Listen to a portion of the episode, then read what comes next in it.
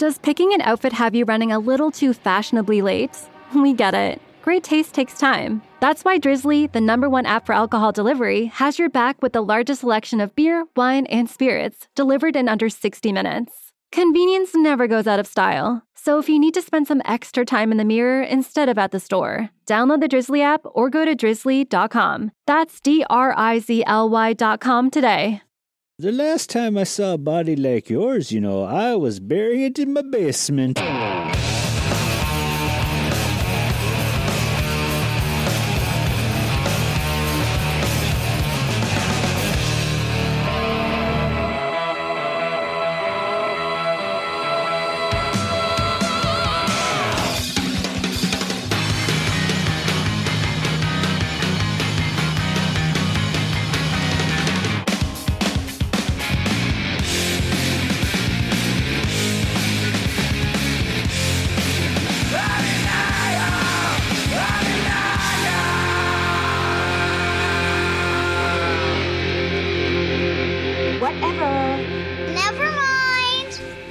Welcome back, Andy. Thank you, sir. Uh, of course, I'm talking to Andy Shaw. Uh, he hosts absolutely no podcast, but uh, for some reason, uh, we all have him on our shows. I'm uh, America's house guest of podcasts. Yeah, you do. Well, it's because you do a fabulous job, and we all want to. Oh boy, Yeah. pressure's on now. Oh yeah, yeah. I, I try to like put somebody under the under the scope to see how they handle like uh, the heat. you know, should I get one of the, the lights that the cops use in an interrogation room or something? Or Yeah, let's do it. all right, uh, yeah. You want to paint the picture? We're outside. We are outside, uh, although we got your uh, I think neighbors going. Yeah, I wonder if they're going to get picked up here. Yeah, they are brand new neighbors. They got a, a lovely little daughter over there, so they might be uh, picked up. But to me, that's the ambiance. You know what I mean? It's it's a beautiful Minnesota evening, right? That's right. We got a big German Shepherd over in the next yard. Is it? A, it's Looks like a German Shepherd. I'm pretty sure it's 100 percent wolf. Uh, it looks like it's bigger than me. Uh, he's a good boy. His name is uh, um, Shogun. Shogun. Yep. Okay, nice. Also, new neighbors. By the way, in the last year, I got new neighbors on both sides. Wow. Was it something I did after the last 15 years? Uh, and they're like, "Ah, well- 15 years of Baco is enough. They both laughed. Chewbacca. Chewbacca, yes. Uh, right. Thank you, Eric Miller, for that. Uh, well, to, I brought you back because uh, when we first had you on, we were talking about the Melvins uh, record. Was it Bullfrog? Bullhead? Bullhead. Yeah, okay. Yes. Great that I can't really remember that, but uh, um, I was just getting the things off, off the ground, and, and you agreed to do a record that you really hadn't heard too much. Yeah. I, I felt obligated. It's like you know, if there's anything on the list that you would like to do, Yes. it's yours, and you pick this. Yes. And what? Tell us what it is. We picked the single soundtrack from 1992. Yeah, coming in at number 19, on the Rolling Stones' uh, greatest grunge albums of all time. Um, you also brought gifts again, so thank Yes. you. Um, so now this is kind of almost themed for the show. Yes. Yeah, it's got plaid. Oh, I didn't even realize It is the artwork, that. yeah. So Ah. it's called Plaid Bikini from a local uh, brewer called Utepils. Now, do you have a personal connection to these guys, or I do. Uh, my son played baseball with one of the uh, one of the owner's sons, so I got to hear about the entire process of how they were uh, building it from the ground up. I think the season was over before he opened up, but uh, I got to hear all about it, and uh, it's fascinating. You know, the inner workings of how to start a brewery in uh, Minnesota. maybe that should be the theme of your podcast that you'll Oh, eventually start, like yeah. uh, how to start a brewery, episode one. Um, and Nice. then you can yes. just get in different guys, and you know. Well, one nice thing about the Twin Cities is we have enough of these damn brew pubs. And, now. uh, I think COVID might take a Well, handful of them down. Uh, that's true. Probably nationwide too. Yeah, I actually thought the bubble was about to burst anyway. I mean, these things are popping up goddamn everywhere. yes. Um, and at, at a certain point, something that becomes actually really cool becomes a trend, and then it becomes unfashionable, and then it becomes, you know, uh, what? It, so the the stalwarts will stick around. I think we'll always have Summit and probably Surly. Yes. Um, we and- need more Gene Vogels in the world to drink from Yeah, all well, these uh, microbreweries. Gene Vogel might drink enough of this stuff that he can keep them all in business. uh, he's on the uh, the Where's Beardo Oh, yeah. Facebook group every weekend with Yeah. a new uh, new six pack Every something. weekend, every night. Well, okay, very Uh, true. I mean, that guy is wasted all the time. Uh, I don't want to cast any dispersion, but I think you might be right. Was that a dispersion? Uh, sure. I, I think it's a compliment. Uh, I mean, who doesn't want to get drunk every day? Uh, good point. Yeah. Good point. Anyway, sir. let me uh, let me open the sucker up here. Uh, uh, it sounds like something that uh, I, I would say I'm going to hate. cheers. You know what? Not, not too bad of an aroma. I think I think I'm going to be okay. I think I won't die It's not a. this. It's not a mango blueberry porter with uh, extra hops. You know, that's um. We haven't done a, a beer review in a while on the show. Um, that's not bad. What's the alcohol level on this thing? Think oh, there we go. five- point two. Yep. Yeah, I'm fucked. Um, so, uh, but uh, uh, well, uh, cheers, Mr. Shaw. Cheers, sir. Thank you. Uh, thank you for the uh, the gift. Um, it's uh, which is odd. I really should be paying you. You're uh, you're the one that, that made the trip. So uh, anyway, yeah, we're in my backyard. It's my first po- ever time podcasting outside. Uh, Yours? Uh, uh, indeed. Yes, my I think I my might have- virgin time. I might have tried. Li- I've done live interviews at like at concerts and stuff. Yeah. But I don't And think Rock it and really counts. Pod. Yeah, rock. But that was indoors. True. True. Um, although at uh, I know at at Camaro's place, he supposedly had this thing recording the whole time, but never heard any of it. Insert Aaron Camaro laugh here. Oh man, he's up next, by the way. Oh, Yeah, he's after you. We're doing the uh, Mad season. Oh, spoiler alert Uh-oh. uh, for those who are trying to stay off the, uh, internet and not uh, not find out what's next. But um, the two-year-old list from Rolling Stone. Yes. but anyway, yeah, yeah, exactly. It's it. Well, we've covered it before. It's out there, people. Uh, but yeah, but maybe if someone is listening, you know what I mean. Someone who's like, I am not going to look down this list. I want to find out what's next as these come out. And then they get really pissed off because it goes from Ron Keel interview to two episodes of Kiss Hot in the Shade. It's like, when am I going to find out what's next? I thought this was every other week. I don't want to hear about loose cannon's dental work. Come on, man. Let's go. I'm looking for single soundtrack. Oh, well, let's get into it a little bit. Um, so it was released on June 30th, 1992, which was almost uh, at least two months before the movie came out in September. Uh, came out in late September, Yeah. so three months before. Now, was that common? I don't recall. Uh, The soundtracks being out like months ahead of a movie? Uh, actually, I saw an interview in Rolling Stone with Cameron Crowe when they had the 25th anniversary uh, in 2017. And uh, yeah, he said that was not the uh, normal business practice. He released the movie, and the soundtrack usually was, a, you know, came a week or two behind it Okay. to kind of generate Yeah, the buzz. okay. So yes, you are correct, Bob. What did he explain? once. Was there was there a reason why? Did he give that at all? Uh, I think they wanted to build the buzz with the album. Now, a little bit of uh, They had deep- seen the movie and like, yeah, we need to get people interested in this. Well, no. Here's the thing: this uh, singles was uh, was filmed between March and May of 1991. So Warner Brothers, who- whoever this was, sat on it for a, a year. Because you think about it, in uh, so they wrap in you know May of '91. Well, where was Nirvana and Soundgarden and Alice in Chains at that point? I mean, they were still pretty minor league bands. I mean, you had Man in the Box for Alice in Chains had already come out the year before, but you know, it wasn't uh, you know wasn't blockbuster. Well, now you're making it seem like the the whole Seattle scene was a bit of a like I don't know um, a George Soros conspiracy. like this was some kind of like deep state music industry Six. plan. Yeah, deep, Deep Six Six. compilation. um, to make Seattle uh, to make Starbucks a lot of money.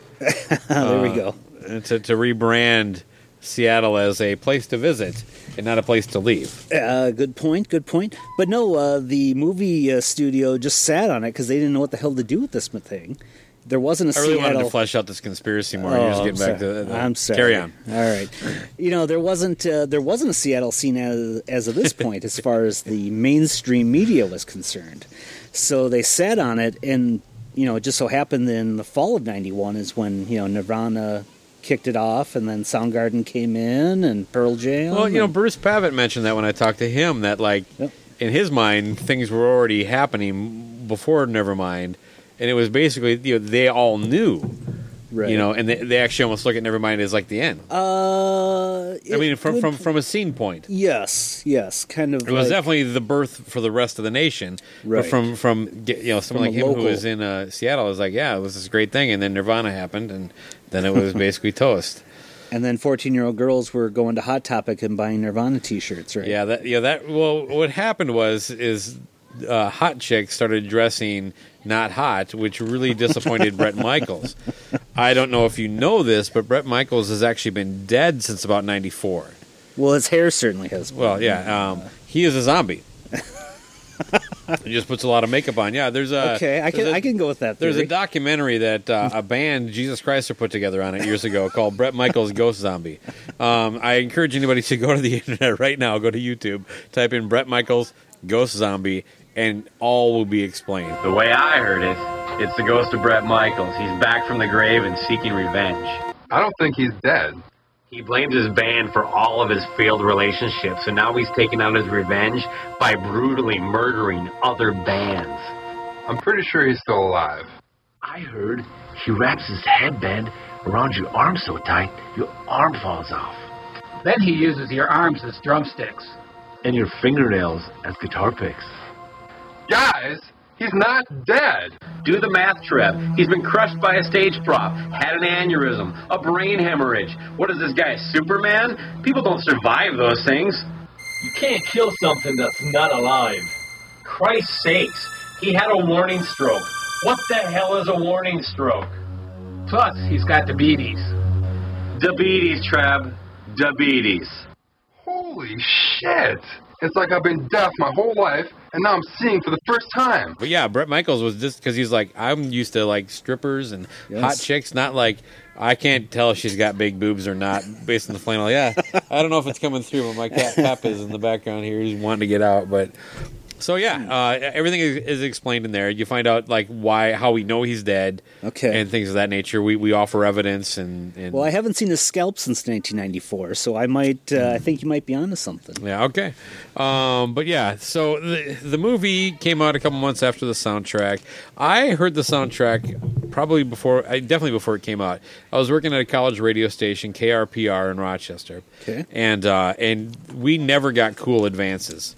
You know, like we got, Right. I think we got Nirvana Nevermind uh, about two months after the album broke. Oh, not sure. like when before it came out. So we had, you know, the idea. This thing that was in my hand is like now I'm like I know all these bands. These are all my new artists: Pearl Jam, Soundgarden, you know, Alice in Chains, and and Wood being the lead single was was killer too. Yep. So um yeah, I got to hear it that way. I ended up uh, I think I stole the CD from the radio station. I was there the day it arrived, so nobody knew, and I would just bring it in and play songs when I was on shift, but then take her back home. Nice. Um, but uh, it, this is not the copy because it does not. I don't know. I probably pawned it. You know, back then I Sold I, it to cheapo records. Well, yeah, whatever the local record stores were. It was uh, what was Rochester, Minnesota. It was Face the Music and uh, Broadway Records. They both bought you know used music back when you could actually sell a CD for like three or four dollars. Oh yeah, You know, like and so I probably got a couple days. bucks for it. And, you know, ate McDonald's that day. yeah. I uh, graduated high school in June of '92, so this was right at the peak period for me, man. As far as uh,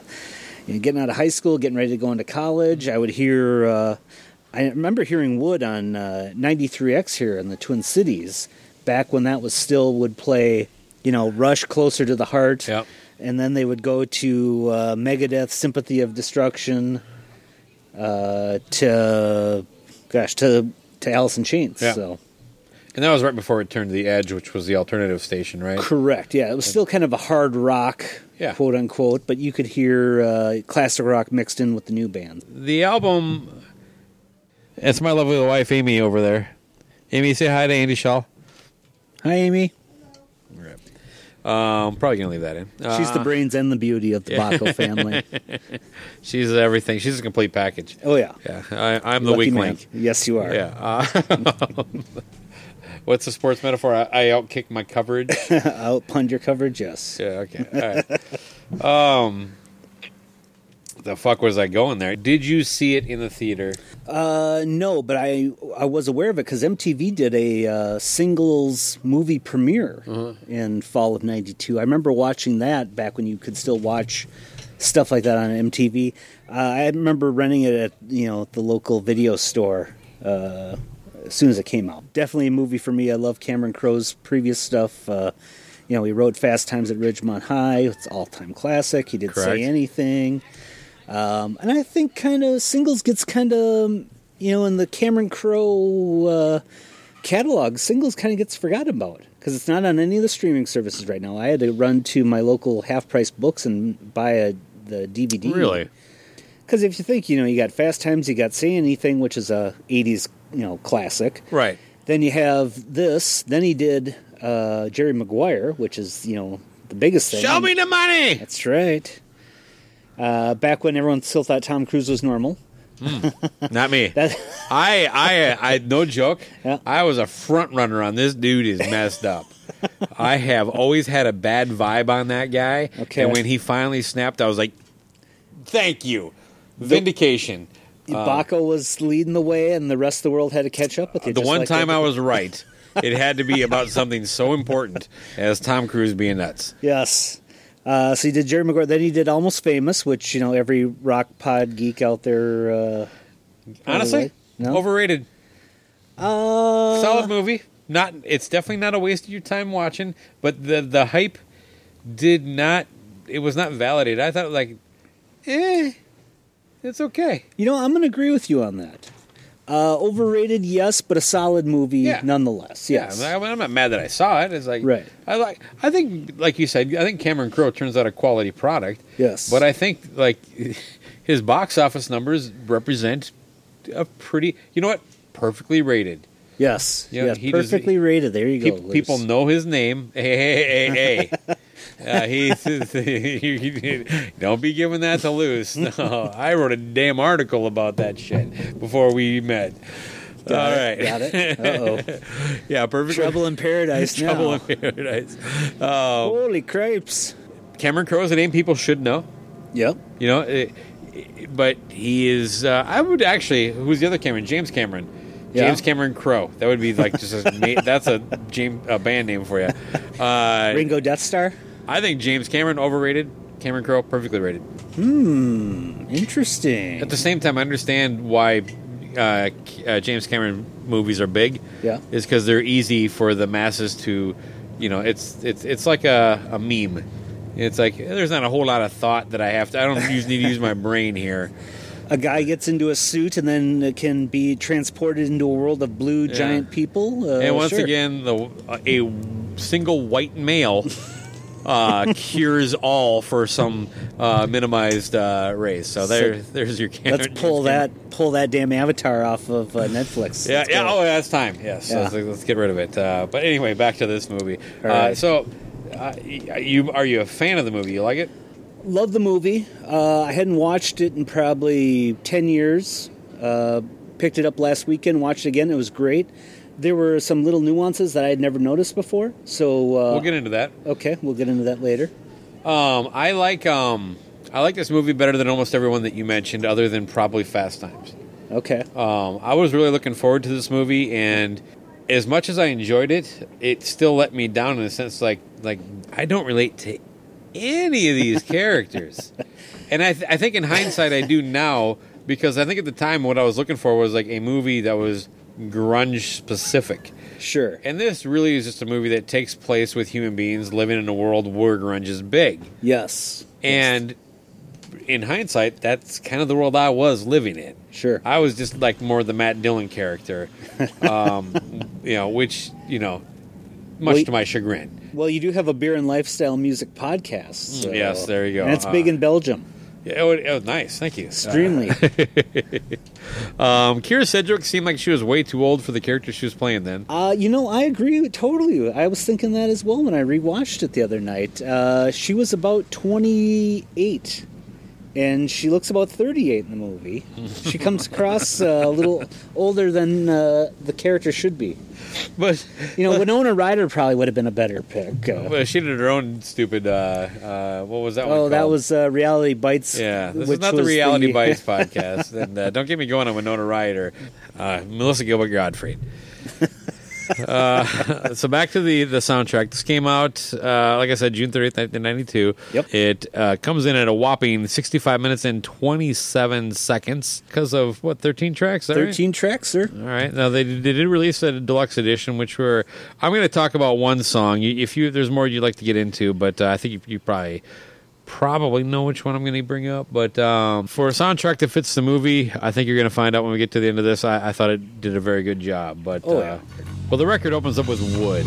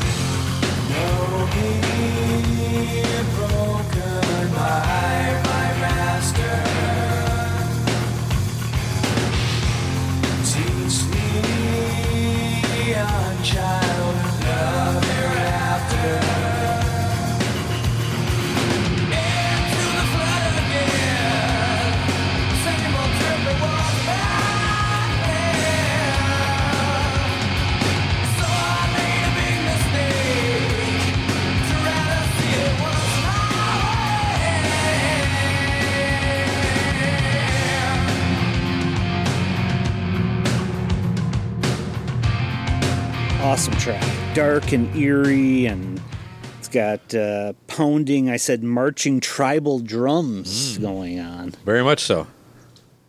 Yep, we're getting the No, wife. Of, wife's dropping the this look is of this is approval the only reason I'm still married. By the way, I have to open the top on a on a lid here. There we go. She keeps you around for something. Yeah, I'm not sure what that is. one but- strong hand.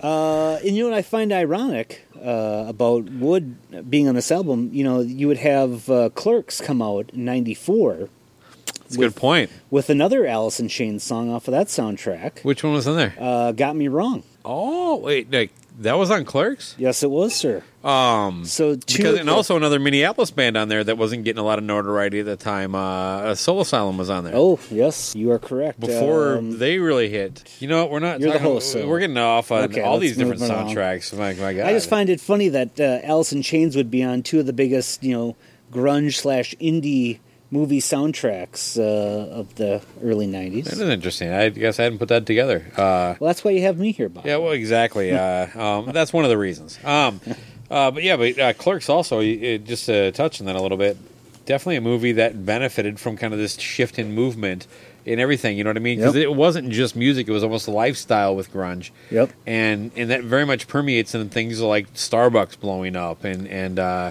um, movies like uh, Clerks coming out, that kind of thing. This idea that like we we can just be a little more I don't know DIY about things really benefited things, and then they turned into these massive, of course, corporations that are bloated and I was just going to say uh, we kind of hit the apex of the Generation X era, we but I hate did. using ge- the term Generation X. Why? So, eh, I just always thought it was you know a marketing gimmick. I did at the time, and I didn't really care for the term grunge at the time. Now I embrace it. I'm a Gen Xer.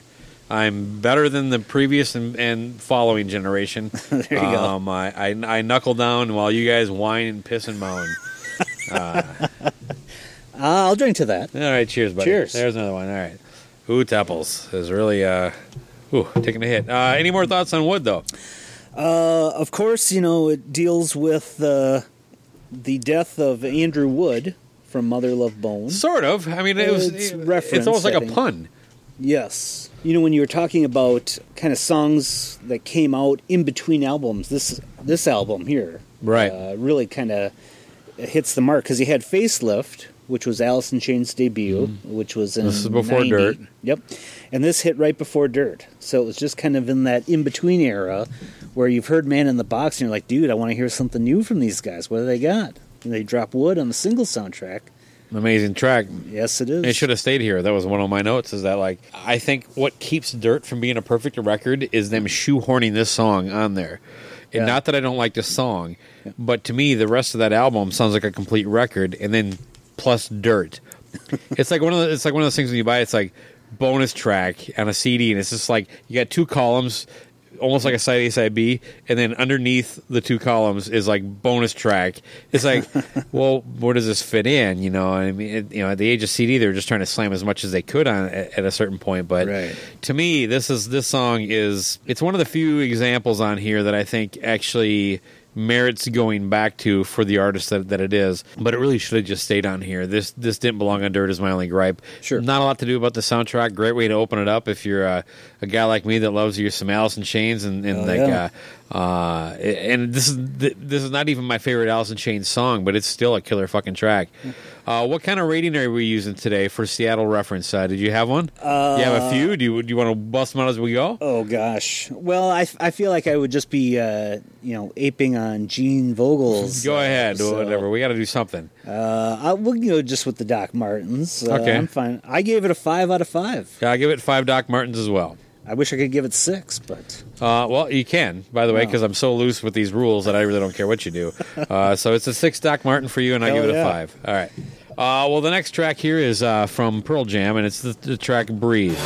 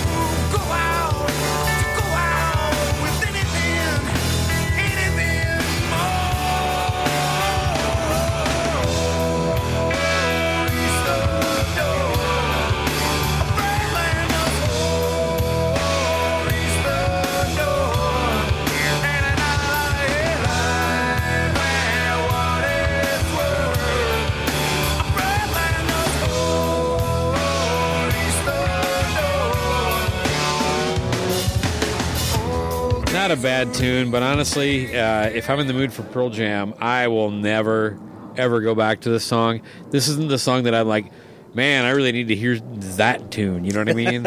um, so while Yes. it does seem like it's almost perfect for a soundtrack in the sense of like, well, we would never put this on a record, so you can have this one. Right. Uh, so they had already recorded 10, you know, a year yeah, this before. is this is a couple years after. Yeah. So this was uh, so actually both Pearl Jam songs on this record were recorded in January of '92. So after ten had been released, Mhm. but and before verses, and before verses, the verse is what ninety three or something like that. yes, Okay. '93. So this was just kind of uh, you know what they had kind of left that they had been kicking around. This song, I guess, had been kicking around since the Mother Love Bone days. Oh, really? Um, and then when they got the call to say, "Hey, we need some songs," Say that again. What was the name of the band? Mother Love Bone. I've had two beers. I don't know. Yeah, the first time I was like Mother Love Bone days. Mother Love Bone Days. Yes. Don't you know? Mother Love Bone Days. The music was done by uh, by Stone uh, Gossard, and then Eddie Vedder did the Gossard. lyric. Gossard, thank you. I'm not like you're the Bachman. I'm a loose cannon right now. It's like just like I'm making fun of the way you pronounce everything. Uh, Gonna give me a complex. Uh, well, whatever. Mother Love Bone So, uh, Embrace it. That's what I say. There we go. That's what he would do. He would steer into the skid. Mother Love Bone Days. He's two beers So- in, and this is what we get. Oh boy, Mother Love gonna Bone. Days. Uh, so yeah, I agree. I could see why it was left off of ten and why they didn't uh, do a final mix then or a final uh, version of this then. The the sound of the song actually bothers me a little bit too. I think it's not. It's like it doesn't really feel like it's a finished production, um, Hmm. which may be a recurring theme here. Teaser. Okay. Um, but I don't know. Um, I clocked us in, even with all that negativity. I give it uh, three Doc Martens. Three. I actually gave it a four. Wow. Okay. I was being generous. No, all right. Well, So- yeah, because you actually, like, yeah, uh, I love how people come into this like, like, because to me, it's like, man, if I hate a song, like, I really have to not like it to for it to hit two. Right. So to me, it's like I, three is kind of blasé, four means it's solid, five is out of the park. Sure. But uh, there's probably a lot of like steps there, which is why Gene Vogel liked the uh, the decimal points, Yes. three point sevens, things of that nature. So, but what did you give it? Oh, you, you said it. You gave it Yeah, a I gave it four. a four. Well, next uh, seasons credited only to Chris Cornell of Soundgarden.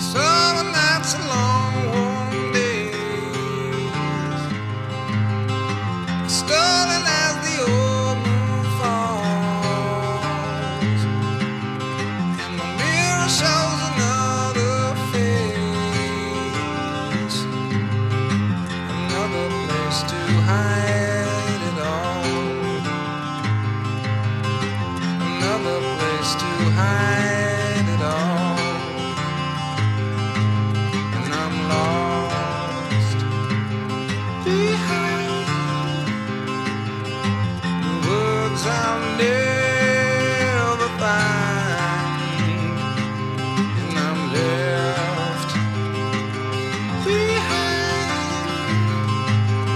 And seasons roll by, sleeping with the full And do you know the backstory on this? No, I do not. Let's hear. it. All right. So you have the Matt Dillon character in the movie, who is Cliff Poncier. Uh, I'm sure I'm saying that wrong too. No, it sounded Uh, right to me. Uh, so you know, And he- I did give you a complex. Come on, Andy, just roll with it. So uh, in the movie, you know, he's in Citizen Dick, and then he gets kicked out, and then in a deleted scene, I found this on YouTube. He's he created a, uh, a tape, a five song EP, that actually, when they were looking to create it in the movie, Jeff Ament from Pearl Jam, Or Ament, depending on who thank talking. No, no, whoa, whoa, whoa, whoa, whoa. Let, let me. I said, or who you ta- it depends on who you There talk to. Yes. Jeff Ament from Pearl Jam had created the fake cassette to make it look like a real, you know, indie release Yeah. that some guy would just make in, you know, Kinkos. And he put five songs on the on the uh, tape just to make it look more authentic, even though you would never see it in the movie. And one of the songs was called Seasons. So Chris Cornell sees it and he goes out and he goes, "Well, I got to write a song." so there's not actually any music on this tape. It's just a list of song titles. It was just five song titles that Jeff just pulled out of his ass. Right on. And then uh, Cornell sees it. He goes, "Well, I got to write some songs." Uh, Seasons was one. Spoon Man was another. Oh my god. That's why in the movie I hear you hear a ten seconds of the working demo of Spoon Man instrumental in just you know uh, in between you know as they you know maybe the worst scenes. Soundgarden song ever. Oh, Spoon to- Man. I have to disagree on that Oh, one. God. It's, there's a guy in Seattle. He's homeless and he plays spoons, and it's literally like the least uh, artistic way to write a song about a guy who plays spoons who's homeless. Because it's like Spoon Man, come together with your hands. Hey, that's what he does. All right. All right. Uh, we're g- apparently we're going to fight, ladies and gentlemen. I can see Andy Shaw is upset. Uh, I uh, and it's not easy to love upset for the someone. Spoon Man. So, I do love the Spoon Man. It, he is the epitome of Minnesota nice. So You if if you pi- if you piss off Andy Shaw, you have basically invited you know uh, death upon your family. And right now, the uh, ten people that know me listening to this are laughing their ass off. So. yeah, okay, but Uh, but you're yes, more famous than that. There's at least twelve. Yes, 12. About seasons, I gotta say, chill, uh, chilling, melancholy, uh, great guitar work on this, but his voice just, he just kills it. You can, especially at this time, you cannot really harshly critique anything that this guy's saying. Right. It pretty much in his whole career, but around this time, this is this is a plus. Yes. Cornell vocal time, but um, I remember hearing him say he recorded this on a he recorded this on a four track in his apartment. Now, keep in mind, this is around the time that these little Tascam Porta Studio cassette four tracks were the only way to multi track at home Sure. without some extravagant expense. So, but you know damn well he didn't fucking record this on one of those. You know what I mean? It's like, and that's kind of what he's saying. He's like, and that's very much the one of the things about alternative and grunge that I didn't like is that like this. It, he what he's saying is like, oh. This song, oh, this old thing that I, you know, uh, set with like a the microphone that that's used uh, to record the guitar cost eight thousand dollars, um, but it was done done on a four track, you know, kind of Sure. on the cheap. You know, yeah, it's a four track reel to reel with half inch tape Right. or two inch tape. You know what I mean? This wasn't a Maxell cassette. Exactly. He didn't run down to you know freaking Target and buy a pack of cassettes and slip them in there and record this thing. So uh, that, that when I read that, I just my eyes rolled so far back in my head that it took me about a year to get them unstuck. I had to go to an optometrist. That drives me crazy. That whole like almost trying to like oh you know it's no big deal that I'm this fucking amazing kind of attitude shit. But uh, that said, not a big fan of the song. It's okay. It's not bad. I, I, I agree with the vocal, but like Chris Cornell could almost do no wrong for me at this time. But looking back and listening to it, I gave it a, a three Doc Martens. Three Doc Martens. I gave it four. All right, fair I, enough. uh, I thought it was a little repetitive though, and it clocked in at five minutes and forty five seconds, which I thought was uh, maybe could have shaved a little. Yeah, yeah, it, well. it, it is kind of bloated. I mean, but um, it is great guitar work, though. I Oh, mean, yeah. it doesn't. I, I don't think uh, he gets enough credit for just how good of a guitar player he was. You know what I mean? Uh, and, and he was the songwriter in in uh, in Soundgarden. He was not the featured guitar player. Yeah. Oftentimes, he was just put up front to sing. All right, up next we have our our own our native son. He's still living in Minneapolis. Uh, uh, over by. Last I heard is that he lives not too far. He lives in Edina, kind of near France Avenue and 494. So a couple miles from Mall of America for for Okay. people not familiar with uh, Minneapolis. There, So he's probably moved about three miles from where he grew up. yeah, yeah. They're uh, what like 26 in Lyndale or whatever. Yeah, but uh. God, now we sound like a bunch of New Yorkers. Doesn't that happen every time we talk? Like Oh, all of a sudden we, we start talking about streets. Well, see, you know, most of the people you're talking with, you know, you got Loose Cannon out in Denver, or you're talking to someone from around the country. I'm a guy here in the cities, Damn in the straight. cities. So we can uh, we can do the uh, the Minneapolis, the Minnesota accent, don't you know? Yeah, I was gonna say yeah. Have some hot dish for and- sure. Yeah.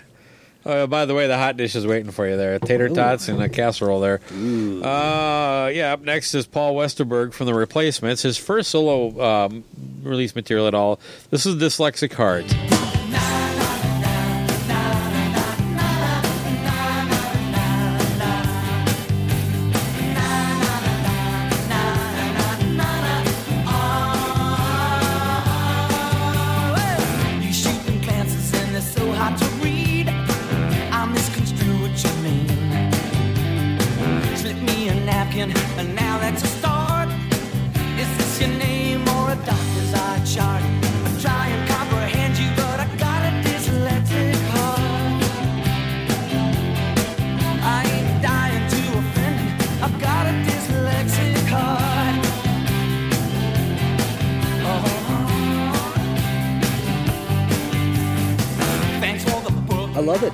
Know replacement fans have some issues with these two songs on this album, but uh, What do you think those are? they think it's too poppy. Hmm. So you know, uh, his sister, Mary Lucia, Oh, yeah. from the Cur- well, formerly of the local radio station, The Current, which is Like kind most Westerbergs, his sister's last name is Lucia. Yeah, of course. Uh, I remember listening to The Current years ago, which is kind of the uh, hipster. Uh, what do you want to call it? I don't know, Uh, douchey? No, no, no, no. It's uh, it's actually a really cool radio station. Yeah, Eclectic. uh, alternative. Alternative eclectic, but it's also. Uh, I'm mad they Minnesota fired Brian Public O Radio. because there's a Well, problem. yeah. Yeah. So But I remember uh, she she played the song once, and when she came out of it, she said, "Oh yeah, here's my brother's sellout pop song." so uh, I know replacement fans just thought it was a little too poppy, okay, but uh, I think Fuck it's 'em. great. Well, yeah, I mean, this is the guy who wrote Alex Chilton and Can't Hardly Wait. I mean, exactly. power pop right there. This is those are far more poppy Oh. songs than this, the na na na nas I find totally infectious. You can't help but and, and sing they kept along. throwing those in the movie. That was like an often like a scene segue, right? Like Uh, na, na, na, both songs, this and uh, Oh, right, right, right. Yeah, actually, that's why it's not on this note. It's on the other song. But yeah, both of his songs mm-hmm. has that kind of thing that they, they kept kind of dialing back. It's kind of like scene breaks. right. Paul writes, he really writes slick pop songs, and then records them kind of like with, as this guy who isn't slick. I like it, but I think he could have found greater success writing for others. I don't know that I'd like that personally because then I would lose out on all that replacement stuff that I like. His mm. solo career for me has really been, you know, like a track here and there, almost mm. very similar to Bob Mould. But Yeah. but to me, I always go back to to hit the replacements as far as when I really want to hear the core Paul Westerberg stuff. But Yes. he really could have like this song would be a hit and, and like those two you mentioned alex chilton and what was the other one uh, Can't Hardly Wait. can't hardly wait i mean if that was like a freaking hootie the blowfish doing that during this time those would have been giant uh, songs you know what i mean? Oh, and he could have been kind of like uh, another local guy uh sean tillman harmar superstar. Sure. like where he just kind of is behind the scenes writing songs for like christina aguilera and that kind of thing but Oh, uh, and the maybe a, a poor man's max miller. That is for you charlie benante What was the? Uh, oh God, I'm totally spacing on his name. The uh, semisonic guy, What the? It's Wilson or something, right? uh, Dan Wilson. Dan yeah, Wilson. He writes uh, like a ton of Adele uh, Dell's stuff. Yes. Yeah. Adele. he wrote Adele. basically the whole album that broke her. Yes, Uh, Or- and subsequent albums, I know he's got a hand in as well. So. Yeah. Well, it seemed like um. so here, here's a little insider stuff for you people. Um, Dan Wilson wrote these songs, gave Adele co-writing credit for things that she really didn't write. kind Uh, of common practice in the pop Adele. Oh yeah, it's, it's not not the first time this has happened. Adele blows Madonna. up, sells 19 million billion records, and then suddenly wants a little less to do with Dan Wilson, who basically created her fortune. Now Dan got paid, as far as I know, pretty well too. So I don't think he's sitting at home like going, "Oh, woe is me." The very another another example is that girl from Four Non Blondes, uh, uh, something Perry, Yes, Linda Perry. Linda Perry. She basically uh, Pink's biggest record she wrote. Uh, most, I think, Pink's Yeah. biggest songs. yeah. Okay, and then uh, but then after a couple records, like Pink stopped using her. Right. Uh, the, the the the the correct example of how to handle these things is to be Janet Jackson and yes. go. You guys knew what the hell you were doing when she got with Jimmy Jam and Ter- Terry Lewis, Yep. and then just basically wrote her entire main career out of that. Uh, but no, too many of these people like they they want to like they worry that this shadow is over them Yeah. than more than they realize that people don't give a crap.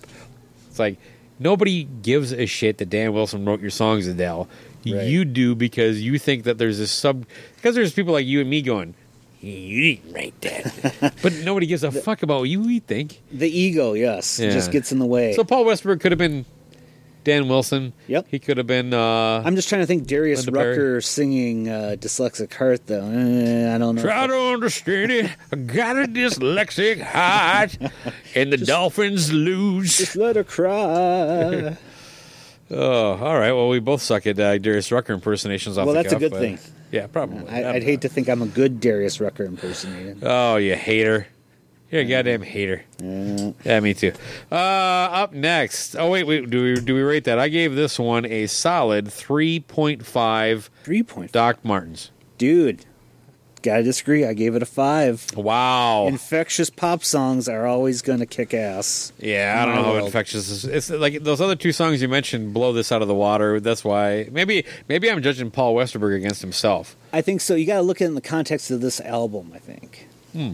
That's what leads to riots, Andy. Yeah, that's true. Yeah, and- and the riots lead to looting. Yeah, and living in Minneapolis and St. Paul, respectively, here we uh, we've seen a little of that lately. Looting leads to me having a two year supply of blue juice from a car. uh, all right, up next is track five with the Love Mongers.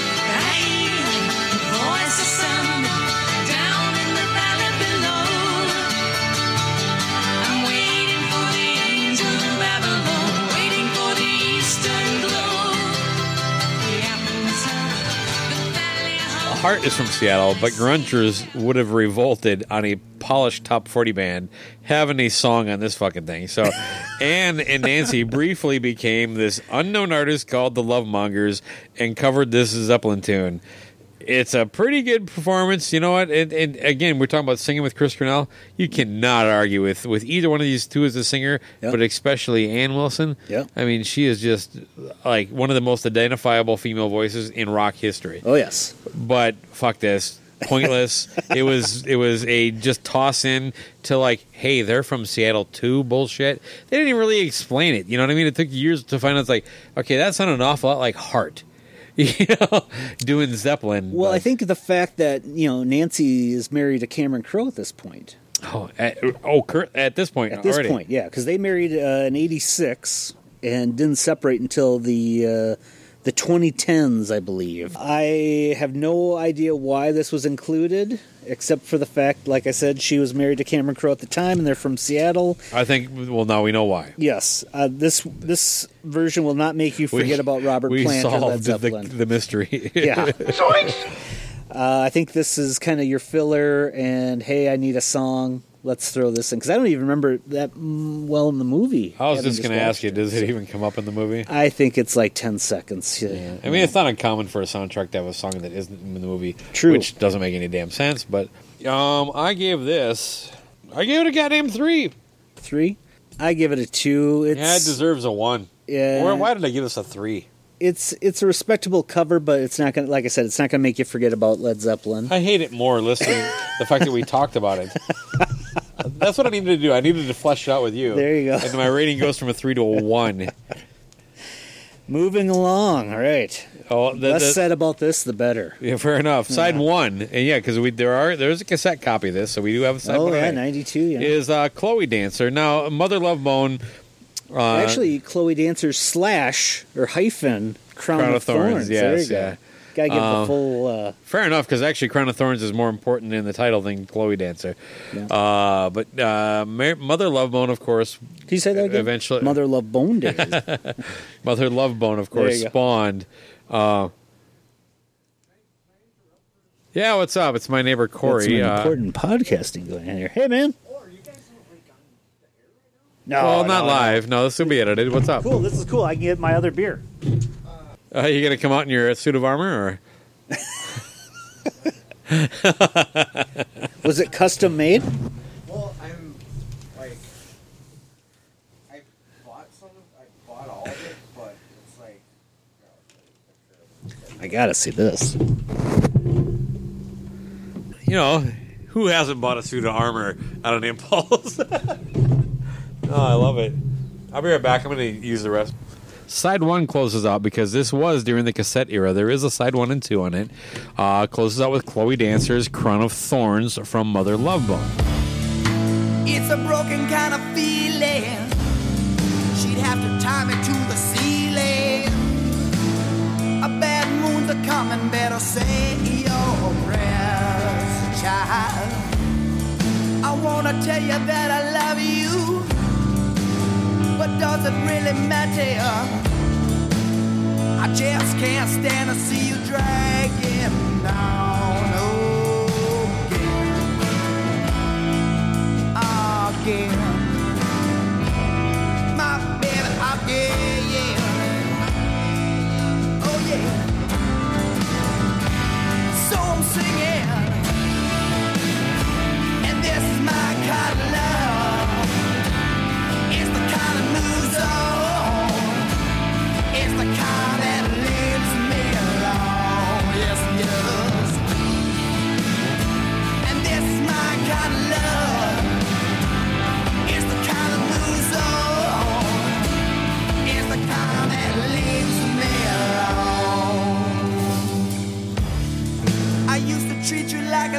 Jeff Ament and uh, Stone, and Stone went on to uh, Pearl Jam. Pearl Jam. Well, McCready wasn't in Mother Love Bone. No. And of course, Andrew Wood was not in Pearl Jam, and that leaves the drummer. So yeah, the two of them also came out of Green River.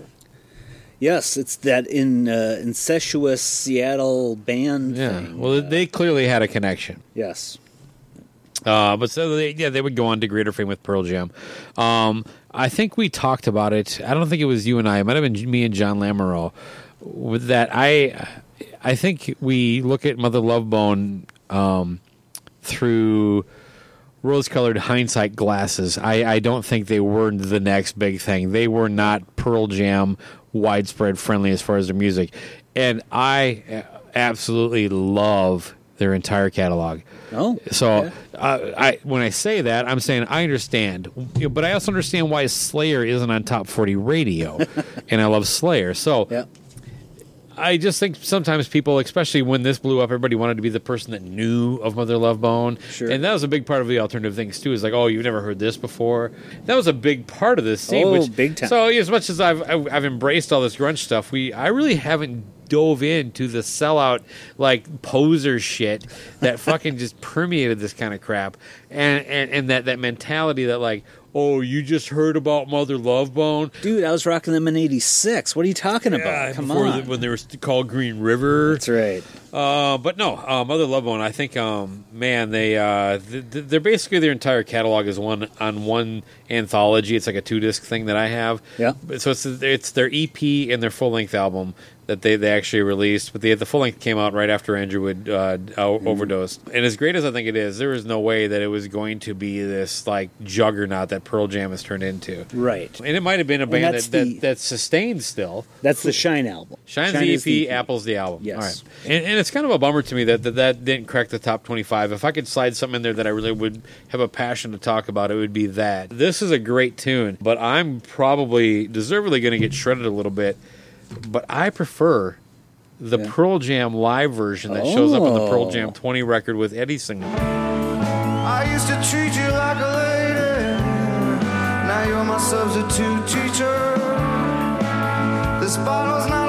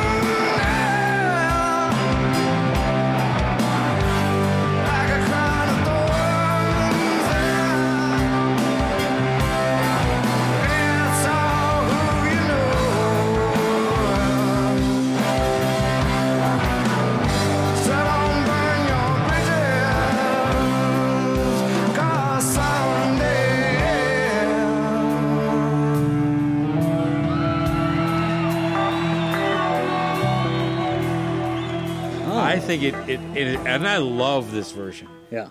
You know, I, I don't want to lose either one. I'm not trying to replace one, but if I'm picking one, I go back to that Eddie Uh-huh. Vedder live version, recorded by the way on my birthday, October 22nd.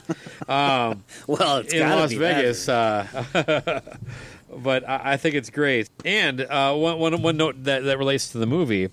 Uh, should be mentioned is that like the font that Mother Love Bone used was basically the the Citizen Dick font Yes. throughout the movie. So Yes. It's a it's a great song. I didn't realize that Chloe the Chloe dancer part of it was written about his girlfriend becoming a stripper and Hmm. then she quits after an hour. that was what I learned in my research of Hmm, this nice. song. I, uh, I learned something too. Then there we Just, uh, go. So hopefully we gave something to our listeners too. That's right. Uh, and then the Crown of Thorns is, you know, talking about a relationship being ruined by drug uh, addiction. It is amazing how many in- of these artists that, um, God, they would write lyrics that would suggest they were smarter, uh, or at least smart enough to avoid the fate they did. Yeah. Like how self-aware they were at what was happening to them, and they were so willing to put that into their art, but also at the same time succumb to the fate that they predicted for themselves. I know it's sad. Look at how many of these guys are dead now. Well, yeah, well, you got uh, Andrew An- Wood, uh, Cornell, St- Lynn, Layne Staley. uh, Kurt Cobain. Uh, well, he's not on the soundtrack, but Stone yeah, Temple. same thing. Yep. Oh, I was just, I was Yeah, I was talking from the scene, but yep. uh, No, uh, no. Billy Corgan, he's been dead for a long time. if you want to go from the soundtrack, oh, Jimi Hendrix. Man. man, he was doing it. He was showing them all how to do it. Yeah, Billy. Love you, Billy. Hey, you know what? Love you, Billy Hardaway. It's been a long time since I threw that in an episode. There you go. All right, so we finished side one. Let's Oh, get into. What do you give Chloe Oh, Dancer? you- Crown of Thorns absolutely. here? Well, five, five point five for the Pearl Jam version. Oh shit! Suck it, haters. I give it a five as well. It's uh, it's a very haunting song that you Mm. just can't uh, can't deny its greatness. It's all who you know. Yeah. Man, it's just the, the lyrics. The man when that when that the song builds up and then when it's like dun, dun, dun, like a crown of thorns. Oh my God! It is just you're in the thick of it then, and that's just it's it's just some really masterful songwriting um, from a very unique perspective, I guess. Yes. You, you don't hear that kind of. It, it was it, who's he? Who's he aping? You know what I mean? Right. You're not ripping off anything with that thing there. So Only thing I gotta say though, uh, eight minutes and twenty seconds. That's where you get your sixty-three minutes of an album here with thirteen tracks. Yeah, I suppose, but uh, that's why there's only six songs on side one and seven on side two. There you go. All right. Well, let's get into the movie a little bit. Andy, uh, you you uh, definitely talked to me about this before we got going here. Yep. That you wanted to get into some movie talk on this. Basically, it was Cameron Crowe was living in L.A. in the mid '80s, and he just kind of got sick of the whole L.A. musician scene because he's like, here's all these you know dicks like uh, Motley Crue and Poison, dicks. yeah, citizen dicks, uh, that are living off their girlfriends. They're sleeping until noon, and then they're gonna go play the whiskey or something till uh, 3 a.m. And he moved, or he married uh, Nancy Wilson, went up to Seattle and discovered that scene and you know he'd meet all these guys from well what turned out to be Pearl Jam eventually Yep. and they were working you know their little coffee shop jobs trying to you know get enough money to scrap together to go out and record and So he uh, knew these guys before he was writing the script. Yes yes I think he's known him since the late 80s so 89ish oh, so if he was living there, he he was experiencing the scene along like what Bruce Pavitt was describing. Yes, exactly. So he he got immersed into the culture and then created this you know little romantic comedy that just kind of like you said just kind of was was a romantic comedy, but then the environment that it was set in was this grunge Seattle uh, scene. Are you a rom com guy, Andy? Uh, I do love me uh, some Harry Met Sally when Harry Met Sally. Okay. Uh, Got to go with the all-time classic, Sixteen Candles. That counts, huh? Yeah, well, that's a rom-com. There's so much raunchy shit in that, though. Yes, yes, there is. I did like it at the time, though, but, but largely because of like the connection to the Seattle scene Yep. and how much I, I enjoyed being part of that grunge movement. But Sure. You know, what's interesting is once the movie came out, it only did uh, 18 million in box office. That's modest. uh, very modest. But what happened was the TV producers wanted to create a show about it. And I guess Cameron Crowe was slow to respond, and eventually a, a group of producers came and started a show that was similar to it called Friends. Come on. Yes, There is nothing less grunge than Friends. you are correct. I always kind of got a Melrose Place vibe because you know you had the little apartment building complex where everyone lived, and okay. you know you kind of Yeah, but everybody there was like they had way more money than they. Oh, I guess Friends did too. Yeah, This movie seemed to like the where people lived seemed to represent the job they had. yes, um, where Friends doesn't, where Mel, Mel, Melrose Place doesn't. I would like to think that like um, uh, Cameron Crowe, and I don't know if this is true, but I just want it to be. okay, I, I just want more no on principle. Like I want Bill Murray to go no to Ghostbusters reboots. I, I I want that. You know what I mean? I want people that can actually stop these things to go. This is a horrible idea yeah. and I'm saying no because that sucks. And what I did didn't suck, so you don't get to suck up what I did, you know. So I'm trying to think of a good movie example of that, and I can't come up with a good example off the top of my head here. Shit. they never did a sequel to Beer Fest. Typical Americans. This is why we don't allow you on our beer fest. Yeah. You get a few drinks and your unju becomes a dirty hay. You should go back to your strip malls and drink your Zimas and Smirnoff Ices. Yeah. And then you can punch each other's ceilings. Yeah. Und du Okay. okay. Okay. Sounds like sounds like you guys fancy yourself drinkers, huh? Yeah, maybe a little bit. I think we just beat the Irish, so. One thing I learned about, like I said, since it was reco- uh, filmed in '91, and then they basically, you know, let it sit on the shelf. By the time Nirvana got big, they were thinking about calling it the movie "Come as You Are" to kind of cash in on the Nirvana vibe. Uh, but luckily, uh, cooler heads prevailed, and they're like, Really, "Yeah, I like that name better. I like it better. Yeah. Come as you are. there you go." No, you're right. This would have been um. Now that would have been a money ploy. Sellout. You know what? It probably would have done 10 million more in ticket sales, yeah, and it would not be revered by people like you and I. True, and it is a kind of an interesting thing because uh, the DVD box and the poster and everything had uh, Matt Dillon and Bridget Fonda on it. Right. Uh, but it wasn't really their movie. I think more of the Campbell Scott and Kyra Sedgwick And are I the kinda like main that. characters. Yeah. But they weren't the box office draws. Campbell Scott, by the way, fresh off of banging Julia Roberts for about a year. because he was in uh, Dying Young. Dying, Young was the movie. Okay. Um, yeah, Dying. Young was a one of those tragically uh, depressing movies where he got skinny and bald, and Julia Roberts hung on to him, and yeah, so they dated for a while after that. But uh, uh, good on you, man. Um, That's right. Uh, good looking guy, horrible actor. Uh, Son of George C. Scott. Oh well, that explains how he gets into gets his work. There you go. It's not based on talent. Uh, no, You he- are correct, sir. He's okay. Uh, Yeah, it says I- Bill Pullman was in the movie. I don't recall his character. Bill Pullman was the uh, the plastic surgeon who was going to give Bridget Fonda her breast uh, enlargement. That's right. Okay. Uh, yeah, and Bridget Fonda, um, I, I think a fairly underrated actress. She kind of has one kind of thing, but she did. She was cute in this movie. She was. She What was the uh, other one that uh, with the wings guy in it, where she had the psycho roommate from? Uh, uh, single white female. yeah, single white female. and female. she was in Doc Hollywood. So from like '91 to about '95, she was kind of that, you know, She was the it girl. it girl. And then uh, for what I know, I had gone on Wikipedia and it said she gotten into a bad car accident about uh, 15 years ago, and that's about when her work stopped. So I don't. And she also married Danny Elfman from Oingo Oh, Boingo too and bad. Simpsons. Oh, Simpsons It was all downhill from there. Yeah. and that's about when she quit her acting career or gave it up or whatever.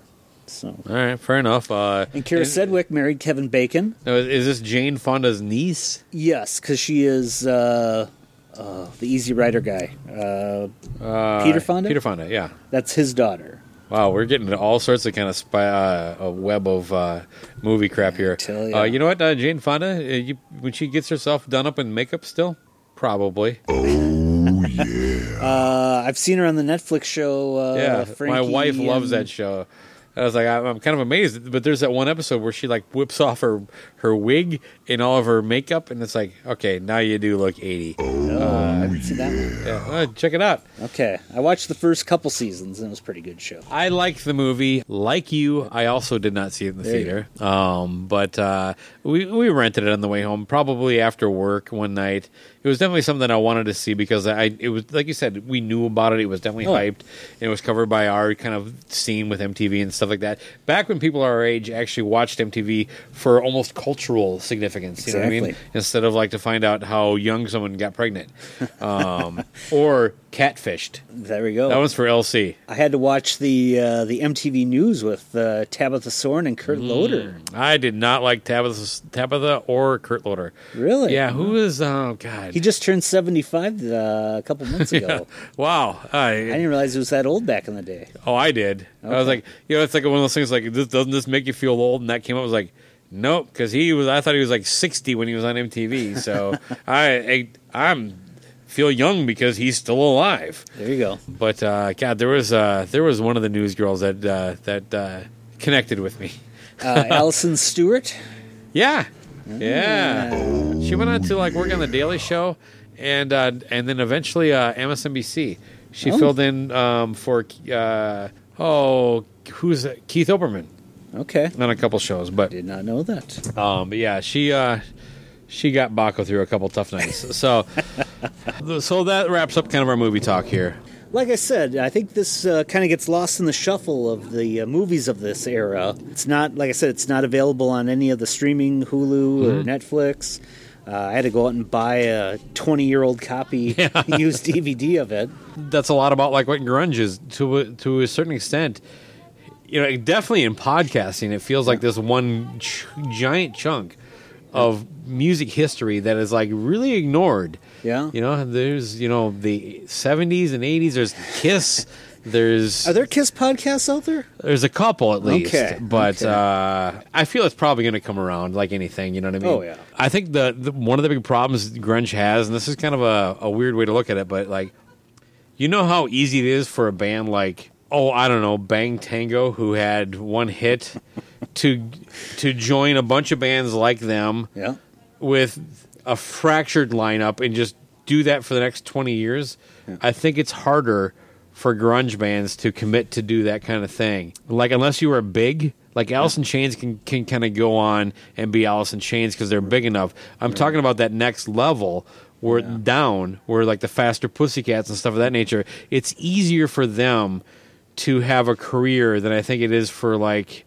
Uh, I don't know if there are any bands on here like uh, Candlebox can go. Candlebox. eh, That's what I'm talking about. I actually saw Candlebox at an '80s fest. Oh wow. You know, and it was of course a fractured lineup, like all the other '80s bands Right. are. I'm just saying because their music was so dark and serious, and and a big part of what they were was to be young and committed to to this one vision. Sure. Where.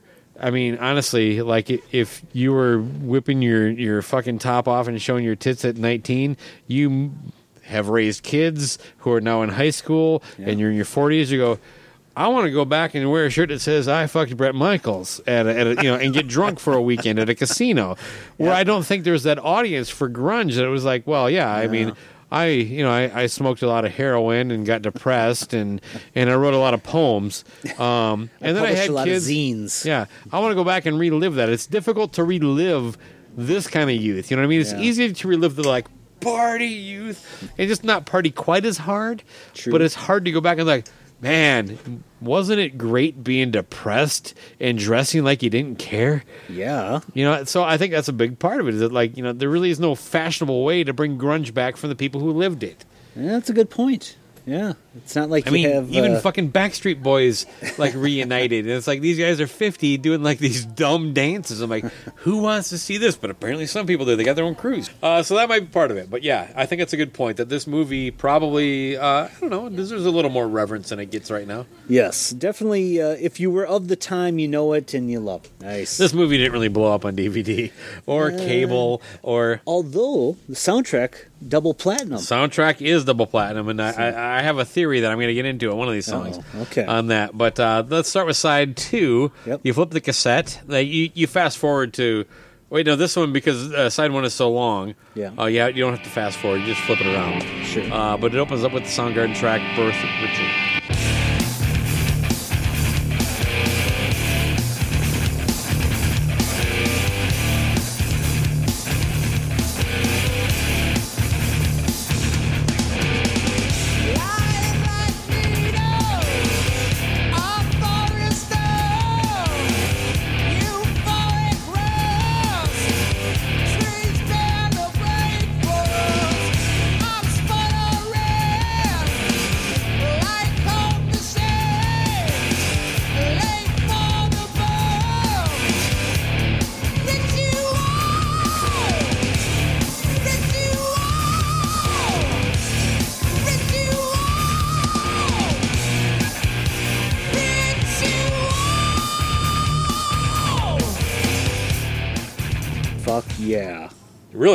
Yes. Nice. I love it. Uh, from the minute the song starts, it's that do-do-do, do-do-do, do-do-do. I mean, it pulls you in. It's got the drums. It's got guitars. Cornell. How does how does a human sing like that? I mean, compared to Seasons, to this, I mean, the voice. Uh, I guess, yeah. You know, he just uh, it just sucks me in. I'm I'm down with Birth Ritual. Unlike John Lamoureux, who is not a big fan. I believe. I think he said that on your uh, Oh, episode. Soundgarden in general. Or Well, I think it- screaming. yeah, High- yeah. he- screaming He, doesn't like that high pitched singing as much as uh, you and I might. Yeah, uh, love it. Uh, it just sucks. Um, well, let me ask you this: Were you a, were you a Soundgarden fan prior? Uh, got in with the Bad Motorfinger album. Uh, Okay. It just Uh, sucks. Outshined. So Loved it. still big, uh, like was that Uh, was it? I'm not diehard, Okay. but uh, it just sucks. And then, like I I think I talked about on the Melvins episode, I saw them open for Guns N' Roses in Yeah, '92 yeah. here in Minneapolis. Uh, the tour before the Metallica. Or is uh, uh what's his name? Oh fuck, uh, Aaron Baker would say Minneapolis. Minneapolis. Min- Minneapolis. Oh Minneapolis, you know. Man, the, I, if he hears this and he thinks I'm picking on him, uh, he has such a good heart, and, and, and he has definitely got the right direction. He does his own podcast called the Bakery Podcast. Okay. uh, but he uh, he did a show about like a lot of the riots, and and he kept calling Minneapolis Minneapolis. the first time I, I thought it was just like you know like you know one of those things that I do it all the damn time. Sure. But uh, God bless you, Aaron. Keep it up. Uh, How does uh, Stephen Michael say Minneapolis?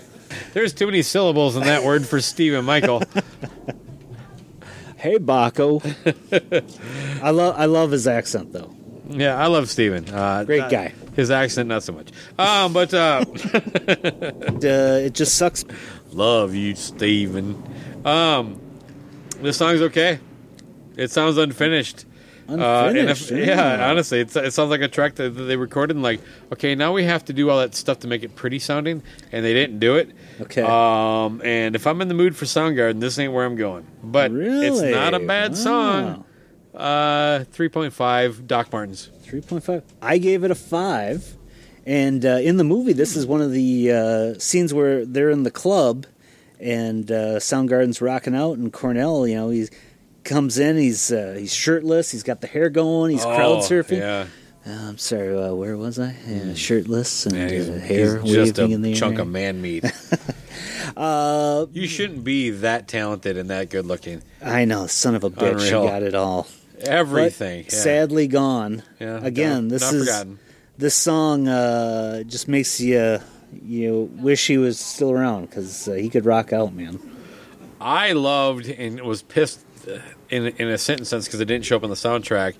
But you don't need you really didn't need it with everything on here. But um, I loved Alice in Chains playing "It Ain't Like That." Yes. Um, that, Yes. that anyway, but Which is uh, weird because I th- when I rewatched it, I noticed they play they showed more of uh, it's like that.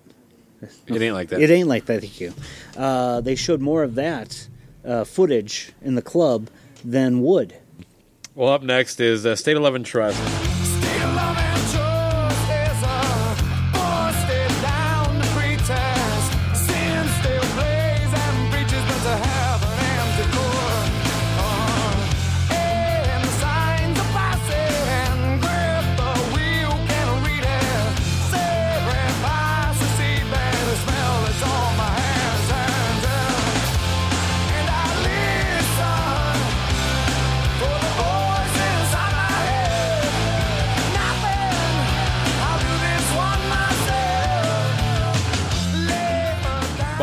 Jam, I should say. And this was actually recorded for MTV Unplugged in March of 1992. MTV aired it the following May.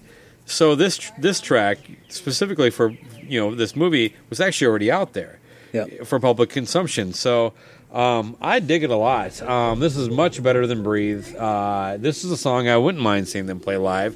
Sure. And it is a track that I would go back to and check out. Um, Uh, yeah, so I had found out that Eddie wrote the uh, lyrics based on the film. Hmm. So they had seen the film, or a rough cut, and uh, I think it was recorded at the same time as great band, underrated. Uh, Rough Cut. Per- oh, Pearl Jam? Rough Cut. Rough Cut? Rough Cut. Rough Cut. Rough Cut. Rough Cut. Underrated. Anyway, now that's for Wally Gator and uh, the Meister. and maybe Chris Zach. I don't know. I haven't got a thoughts on Rough Cut yet. Rough Cut. Oh boy. Uh, time for a Rough Cut. Andy Shaw. Uh, let's see here. Uh, yes, great song. Uh, again, they used it for uh, maybe about a minute in the movie, uh, in one of the club scenes. Well, But, let's uh, be fair. I mean, most soundtracks they don't. Other than like a movie like Devil's Rejects, where if you haven't seen it, there's a scene at the end of the movie where they start playing Freebird, Okay. and they play. You know how long that song is, right? It's like seven and a half minutes. Yeah, and there's a it's a a slow moving moment with one side and another side approaching each other and doing this thing, right? And you know damn well by about when the fact that they get to the second verse, you're like, this there's they're not going to be shooting guns and blowing shit up until that guitar solo kicks in and it's like and and um, the singer's like oh i can't change won't you fly high? So they that's one of the few movie times where it's like it kind of worked that they played damn near the whole song. So, but back to the, the Yeah. original point was that like yeah, it's it's pretty common that like you might get five seconds Right. of a song. You know, it's not necessarily a key moment. A minute's pretty good. Yeah. Uh, would you rate it? I gave this a solid four. Solid Um, four. Uh, like I said, I, I dig it a lot. Um, I'm actually glad it's on here though, and not on a Pearl Jam record because I wouldn't I wouldn't put this on anything ahead of ten Yeah. or verses. I like the fact that I have this song, but it's not on one of those two records. Because if it meant cutting a track off one of those, I wouldn't want it. Good point. Good point. Yeah, it's a in betweener. Yeah. Yeah, it was to whet the appetite. Yeah, I gave it a solid four as well. Uh, Awesome track. Uh, can't go wrong with Pearl Jam here, especially in this era. Exactly. Well, after that, we have Overblown from Mudhoney.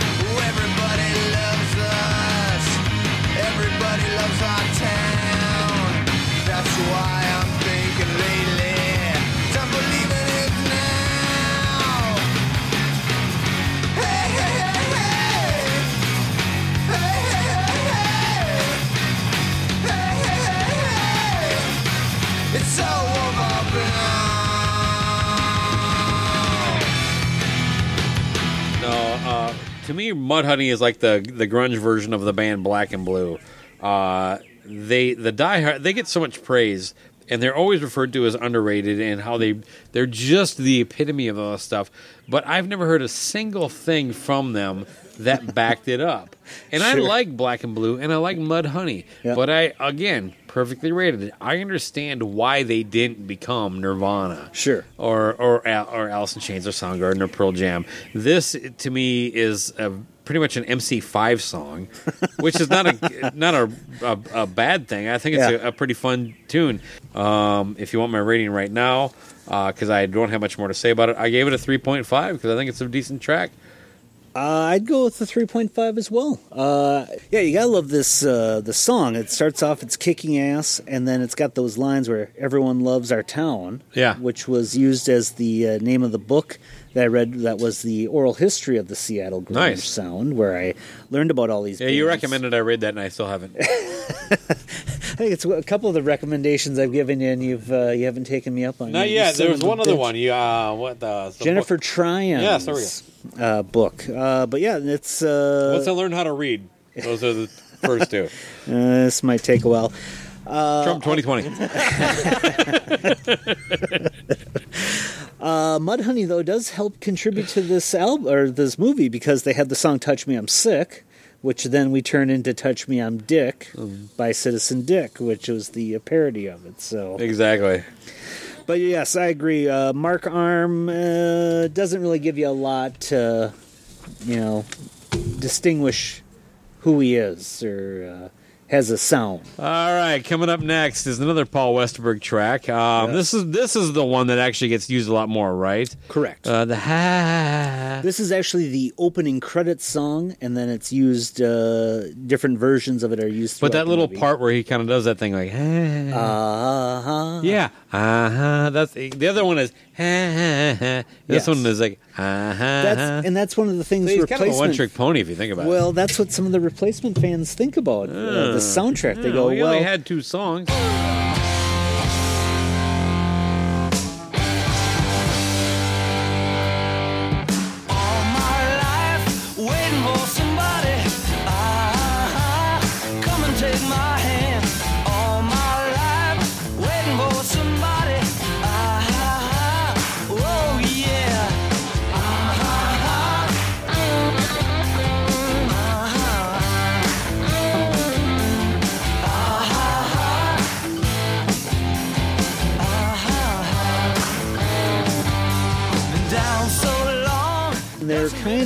Interchangeable a little bit. You know, I will say this: it felt like, um, and maybe this this has a lot to do with probably more insider connections, right? Kind of like uh, uh, Nancy Wilson um, getting a soundtrack because she fucks her husband. Hopefully. Um, yeah, well, maybe at the time anyway. Um, but uh, Paul Westerberg probably got grandfathered into this with the idea that like the replacements were definitely pivotal as far as influence in the whole grunge scene. Sure. Um, and I think uh, with the replacements breaking up shortly before this, and him having this opportunity to do like some solo stuff for the first time, it's more of that. Like it, it doesn't seem like it was necessarily needed for this stuff, but these are two kind of catchy, like I said, good pop songs. I think he could have made a m- way more money just sitting in his home in in Edina. Yep. You know, walking up to get cigarettes at the local you know speedway, and uh, writing songs for for people. But because his delivery of these songs is what I like, yeah. but it's not what people like. Right. You can, and I don't remember these really being played on the radio. No, these songs in in the day. particular, but Yeah. any any of his stuff. Oh yeah. You know, and that, I'm just describing him as an artist. It's like I actually really enjoy the way he sings, and I, I love his snark Yep. and uh, the sarcasm, and and, Yeah. and just that that Minnesota kind of like. You know, you can. You, there's very much a symmetry between the uh, attitude of lifestyles between Minnesota and and Seattle. Oh, yeah. you know, it, with a kind of like you know, almost like uh, sarcastic depression. You know, a- and We're trapped in our homes for t- way too many months compared to Yeah. LA. And and it just it, it when, when it comes out in art it, it can be beautiful but I, I do think he just had a natural hook for melody and Yep. music and just telling almost like almost beautifully devoid stories lyrically that were easily connectable almost like the song by the eagles life in the fast lane you know how that's like a kind of a catchphrase now that didn't exist before they wrote that he is brilliant at that kind of like lyrical thing you know interesting. Yeah. Uh, where are you on the replacements as far as? oh uh, shit huge Are you on a scale of one to ten? You're an eleven. Yeah, probably nine. Nine. Okay. Yeah, I, th- there are people who are way bigger fans than I, th th and, and know them deeper. You know what I mean? Yep. I mean, they made it onto Saturday Night Live and fucked that up. They got you know kicked off Saturday. Brilliant, by the way. If anybody hasn't ever watched that, um, first of all, yeah, they're banned from Saturday Night Live Yeah. after that. But watch the closing credits. You can find it on YouTube. The closing credits of the replacements on Saturday Night Yeah. Live. When you just watch, just watch the band. And watch how they were treated by the like basically everybody. They're they were basically like outcast. It, like well, it's their thing, but Yeah, yeah. So they they never quite made it, but you know, on the cred cred scale, you know, they're through yeah, the roof. it's all influence with them. Yeah. Like if they ever get in the Rock and Roll Hall of Fame, it's purely on influence. Man, we are we are tangent heavy tonight, um, which is actually kind of my cup of tea. There we go. Uh, all right, so uh, we Waiting left for off- somebody. Oh, wait, So what do you rate it? yeah. What did I give it a rating? I give it a three. Uh, three uh, Doc Martens. I go five again with the Westerberg stuff. It's How about just, three cigarettes put out in a cup of Starbucks coffee?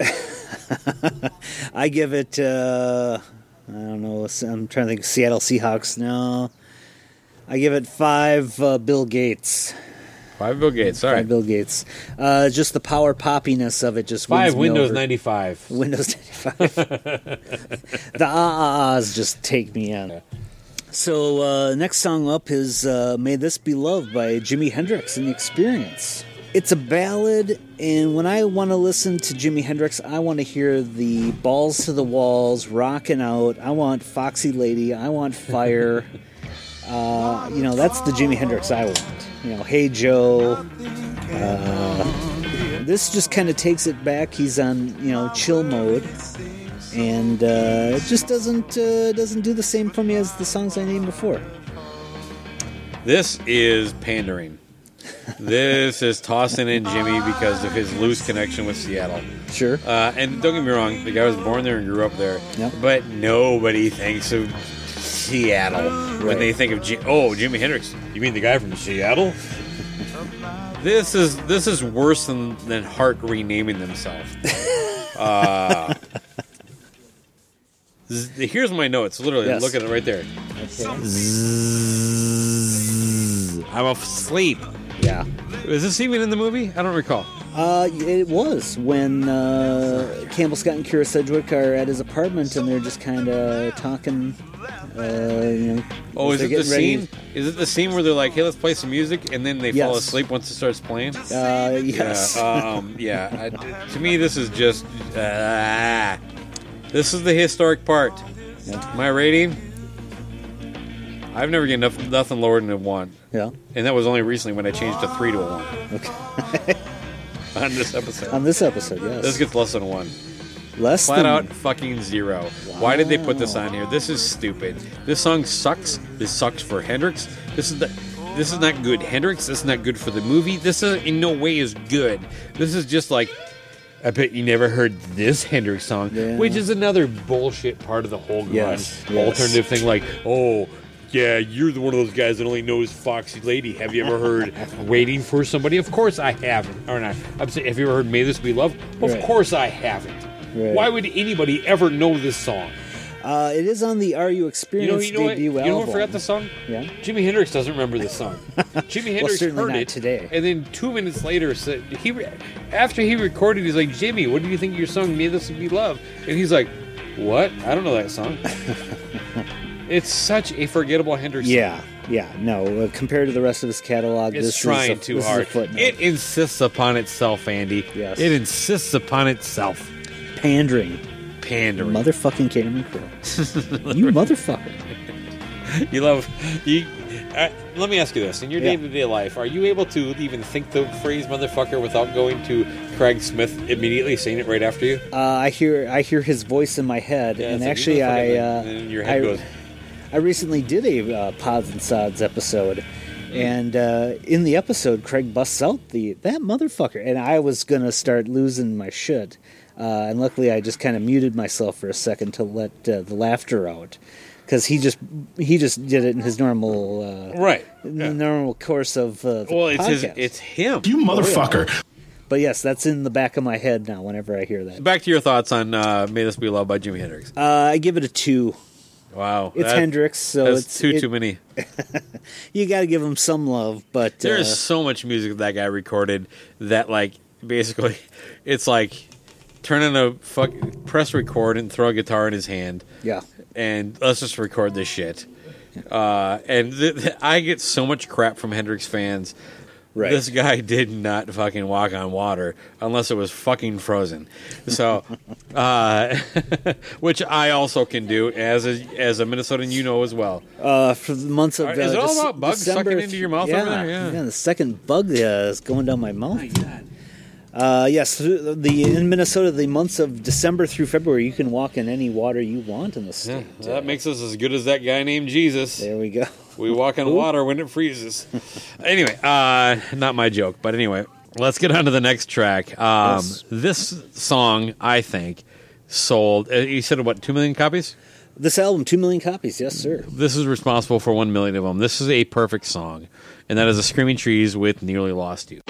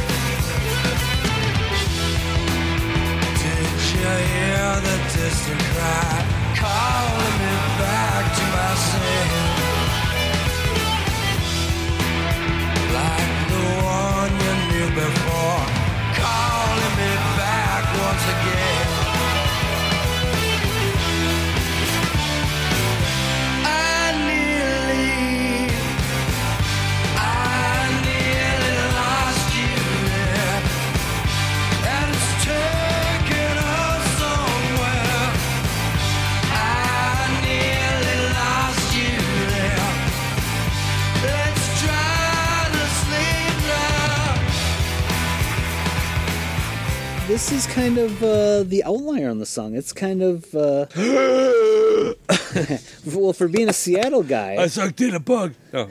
For being uh, from Seattle, the Screaming Trees, uh, uh, this is a little grunge light for me, and a little poppy. You know, we talked. This about is kind of like the the precursor to post grunge, like with uh, the Matchbox Twenties, Yes. Eve Sixes, that kind of thing. Good Yes. point. Clean vocals too, which is rare for a grunge. Cleanish. Cleanish. and- You can hear Mark Lan- Lanegan. Am I pronouncing that right? Lanegan. Lanegan. Um, He's got a very baritone uh, voice. If you get Yeah, into yeah. it, I'm like, a, But- I've never done this. I nearly lost you there. We're grooving now in Yeah, Papa's baby. backyard. Uh, so yeah, it's a little poppy compared you, to the Tom rest of Gelati. the Seattle Seattle bands uh, on here. Um, but yeah, no, this is my song. exposure to them, by the way. and uh, a little bit similar to their other song off of uh, Sweet Oblivion, uh, Dollar Bill, which was the other big. Oh man, I can't go deep on that record, although it's coming up, so I will be able to soon. So, Okay. Uh, although I, I do say this, I is think it like the Limp Bizkit song "Dollar Bill Y'all"? uh, what is it? It's chocolate starfish and the hot dog. Uh, that's a later record, you rube. Uh, yes. Uh, Toomey's so pissed at you right now. so, so I think the uh, the inclusion here of "Nearly Lost You" on the single soundtrack kind of hurt them because "Sweet Oblivion" only sold three hundred thousand copies. I had the same cop, the same point. It's like I actually think that like this probably helped this record more than it did them. right, but I think it raised their profile. Ah, i in a weird way, it hurt them. Like because like it turned them into a one-hit wonder. Yeah. that record is actually really good. Okay, Um, and I can't wait for the episode. this album front to back is great. Sweet Oblivion, you're talking about, Yep. which the song also appears on. But it did more for this soundtrack, and it turned them into this like kind of like thing that wouldn't really be able to break out of that. Sure. I mean, it was a really cool video, um, and just a great. I mean, just don't you miss like when like a pop song could also rock? Yes. and just have kind of a rawness to it. And that- Totally. that- that's something that grunge brought. Like with with it started with Ne- Nevermind. Nevermind is a very poppy record, but though th- there's no loss of edge to that music. Sure. And this song kind of follows that suit, and you know, the Pumpkins do too. Yeah. just coming up here, but all those bands, it's like they were able to like deliver these songs that people could relate to and resonate with. That also would only be those people that like, oh, I love Mariah Carey is all I want for Christmas. you know what I mean? And and that's a hard thing to do, especially now. Yes. Now it's like you never really get that. Even when bands do it, like I think Red Sun Rising is a band that that that when they were still together did that. Badflower, I think, is a group that does that right now. Hmm. Um, these are kind of up and coming bands, and um, and yet they're not really given that voice that that that outlier. As much as they might have some success they're never going to get that opportunity because this is a song that is just perfect. And i hear current bands do this kind of stuff but we're so stuck in this idea that like well it has to be homogenized hmm. and, and broken down. It's like we have we, we basically call like well here's a here's a pop song but i'm going to sing like this so therefore it's country. Right. well it's really not. It's just basically a country song sung by i mean With an uh, accent. wa- was the Clash uh, punk because they they sang with a Cockney, or were they just a band? They were a rock band, as far as I'm concerned. Yeah, no, I, I get you there with the Clash. Yeah, they were a rock band. Sorry, Lamoureux, Clash sucks balls. Oh, Train in Vain? Come on. And apparently, uh, um, uh, Andy Shaw. Uh, but nearly lost you, man. I give this one. This this, this is five. I I this is a double edged Starbucks gift card because it it it put them in the in the, the conversation, Yep. and then it also made sure that they would never be more than this track Yeah, I, I give because it a. it's on the soundtrack and Yeah. because it became big and it sold half of the copies of this fucking right. soundtrack. Uh, I give it a solid four. Well, as you know, I subsidize my life by printing, which is on paper. I, I think right? I've heard that. Yes. Yeah. Um, so I had this idea for a concert called Paperfest, Okay. and Screaming Trees was going to be the headliner. Because of the paper tree connection. Yeah. Okay, I, I, I'm down with that. I'm down with that. You can't, can't you got to get up early to get something by Andy Shaw. Yes, you do. Don't you know? Oh, don't you know? All right. Well, mercifully, the record closes with a Smashing Pumpkins tune, "Drown."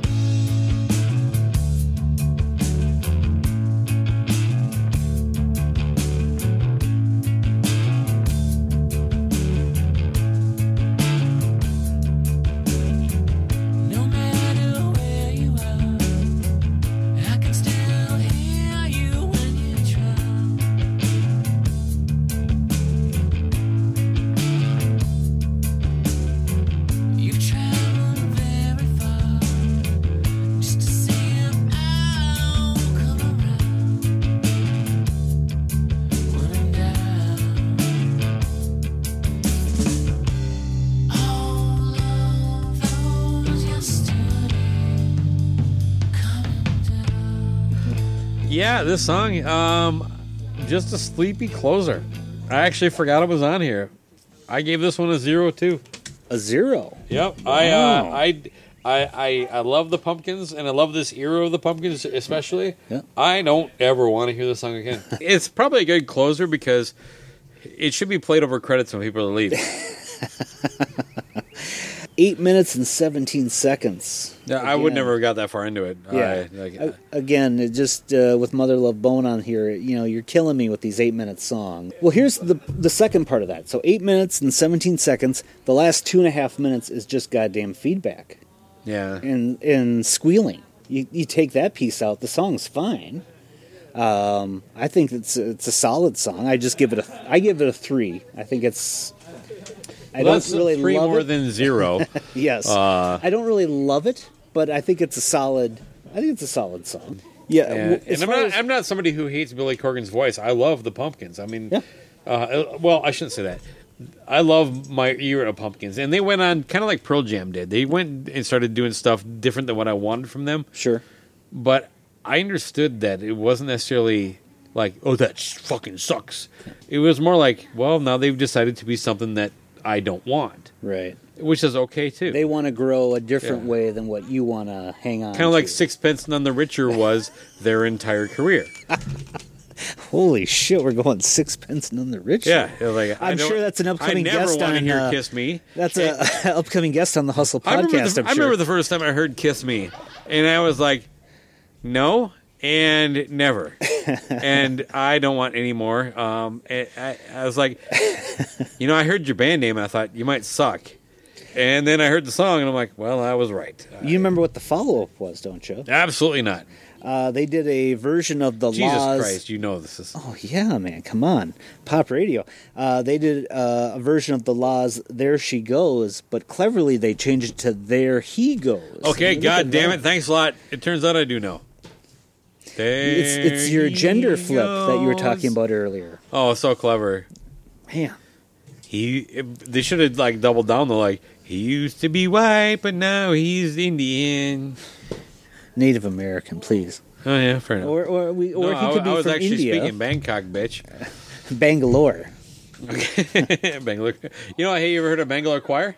No. Yeah, local guy, David Reece. He went on to sing for Accept. Oh, Yeah. we're dropping all sorts of names tonight. Yeah, we're all well, we're we got we got black and blue. We got sixpence the richer, none the richer. Sixpence none the richer. Uh, Andy, uh, I'd like to give the guest of honor the final word. Yes, sir. So I'm going to lead with my closing thoughts. Considering this is just a soundtrack, I don't feel it holds up as much as I had hoped.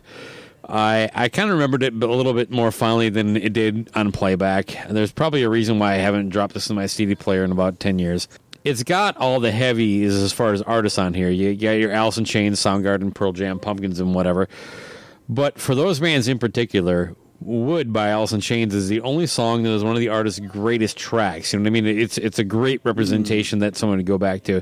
And personally, Wood wouldn't pun uh, make my personal top ten from Alice in Chains, even though I think it's a great track. Really, not even in your top ten. No, no. I mean, I could easily come up with ten tracks that I would like better than that. Um, the music works well th- throughout the movie, though, so I guess that's probably a little more important. But as an album that lands on this list, I think it misses the mark, which might surprise you when we get to our rankings. But um, I think it's a, a great a great snapshot of its time. Uh, you know, and the fact that it's a compilation uh, kind of gives it uh, a little unfair advantage compared to some of the other artists Agreed. here. Um, you know that you can have two songs from Pearl Jam, and you can have Mudhoney and Westerberg on here. So in that in that respect, it's not really fair. But uh, I think it's a solid album. Uh, I think there's a couple clunkers on it, but uh, as you saw from my ratings, I found most stuff to be a four or a five. So, so yeah, I'm quite fond of this. I uh, on the top 25 grunge albums, I ranked this as my number four. and it came in at what nineteen? Is that where we're at? 19 on the Rolling Stone list. Yes. Okay, so yeah, I, I moved it up as well. I mean, eh, to fourteen, but largely because uh, there's so many stuff on the front end that I moved down. Sure. Um, I almost I looked at it today, and I actually considered. Uh, we're hearing gunshots. Someone's moving their trash. It's, it's actually just someone dumping something in the recycling. Uh, we're all nervous here in the in, in the cities, That's don't you know? Yeah, Uh, no um, curfew tonight. That's I. I considered actually moving this down. And then I looked at what I was going to move it down past, and then I reconsidered. I'm like, I'm going to leave it right where I had it when you and I first spoke. Yeah, because I, I, I've I've said from the get go, my list is going to be fluid. Oh yeah. You know, I get that luxury because as I listen, I'm going to listen to every record.